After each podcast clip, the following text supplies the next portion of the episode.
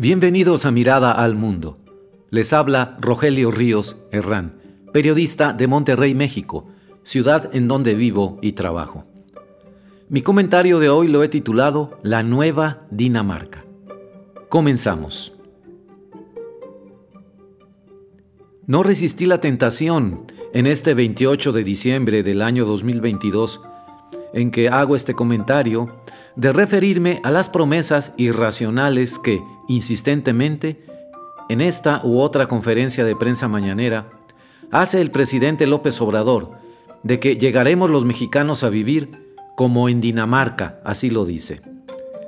En el nuevo sistema de salud que terminará de construir algún día su gobierno, el cual apenas va en la etapa de la destrucción de todo lo anterior, y fíjense que ya se le está acabando el sexenio. Bueno, pues el pueblo de México, después de cruzar el desierto neoliberal y sufrir plagas y enfermedades, arribará a la nueva Dinamarca, en las tierras del antiguo Aztlán, para vivir feliz hasta el fin de los tiempos. Ya se imaginarán ustedes quién ocupa el papel de Moisés en esta saga. Vamos nosotros a garantizar, como en Dinamarca, un sistema de salud de calidad para todos. Es mi compromiso, dice López Obrador. La meta no es para el siglo XXII, para dentro de 100 años, nada de eso, amigos. El próximo año, es decir, el 2023, dice el presidente de México, a más tardar a finales, ya tendremos un sistema de salud pública como el de Dinamarca, y puede ser que mejor. Así lo dice López Obrador en su papel de profeta del Antiguo Testamento. Como fue el día 27 de diciembre cuando el presidente expresó lo anterior, yo descarto que nos jugó a todos una broma por el Día de los Santos Inocentes, es decir, el 28 de diciembre, y que hablaba en serio, muy en serio. Entonces me dije yo, ¿por qué se limita al sistema de salud, señor presidente?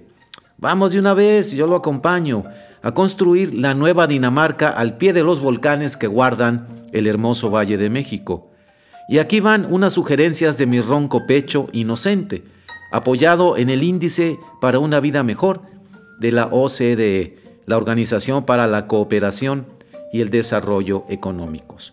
Aquí van las sugerencias. La número uno.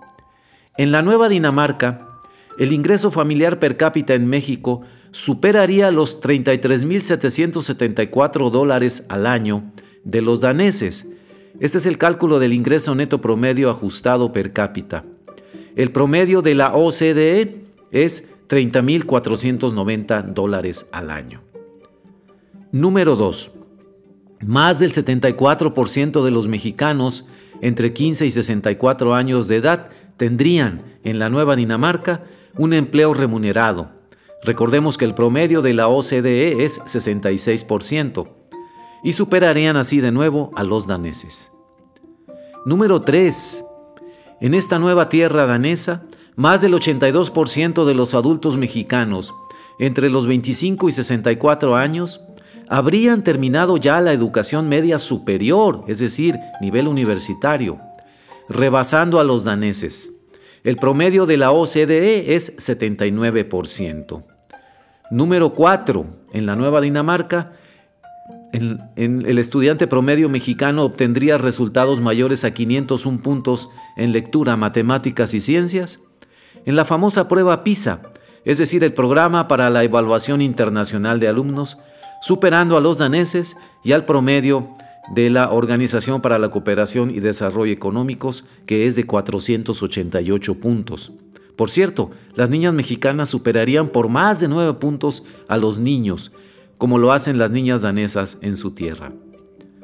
Número 5. Los mexicanos superarían el 85% de participación electoral que tienen los daneses y dejarían atrás el promedio de la OCDE, que es de 69%.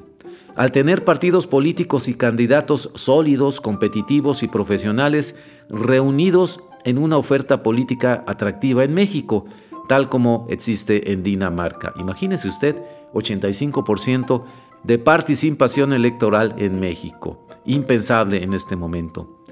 Y número 6, para concluir, más del 95% de los mexicanos creerían que tienen a alguien en quien confiar cuando lo necesiten, dejando atrás de nuevo a los daneses y al promedio de la OCDE, que es 91%. Y esta cifra de más del 95% reflejaría un México que ha superado ya la polarización política y los discursos de odio que caracterizan a toda la clase política mexicana, empezando por supuesto desde la presidencia de la República, es decir, desde el mismísimo Andrés Manuel López Obrador. Bueno, después de lo anterior, restaría solamente pues, definir algunos detalles pequeños de lo que sería la nueva Dinamarca en México. Por ejemplo, una nueva bandera, claro, el cambio de himno nacional, ah, y avisar a Estados Unidos y Canadá por aquello del Tratado de Libre Comercio con ellos, que ya hubo un cambio en nuestro país. Y por supuesto, por supuesto, armar una flamante selección nacional de fútbol que pueda disputar y ganar la próxima Copa Mundial superando a los daneses. En la próxima Copa Mundial, la del 2026, México será una de las tres sedes seleccionadas junto con Estados Unidos y Canadá. ¿Se imaginan en la nueva Dinamarca ganar el Mundial? ¿A qué le tiras cuando sueñas mexicano hacerte rico en loterías con un millón? Así cantaba el inolvidable Chava Flores. Mejor no sueñes y levántate temprano. Con sueños de opio solo pierdes el camión, decía el peculiar compositor mexicano. Pues es todo. Los dejo soñando con la nueva Dinamarca en este día de los Santos Inocentes, 28 de diciembre. Muchas gracias.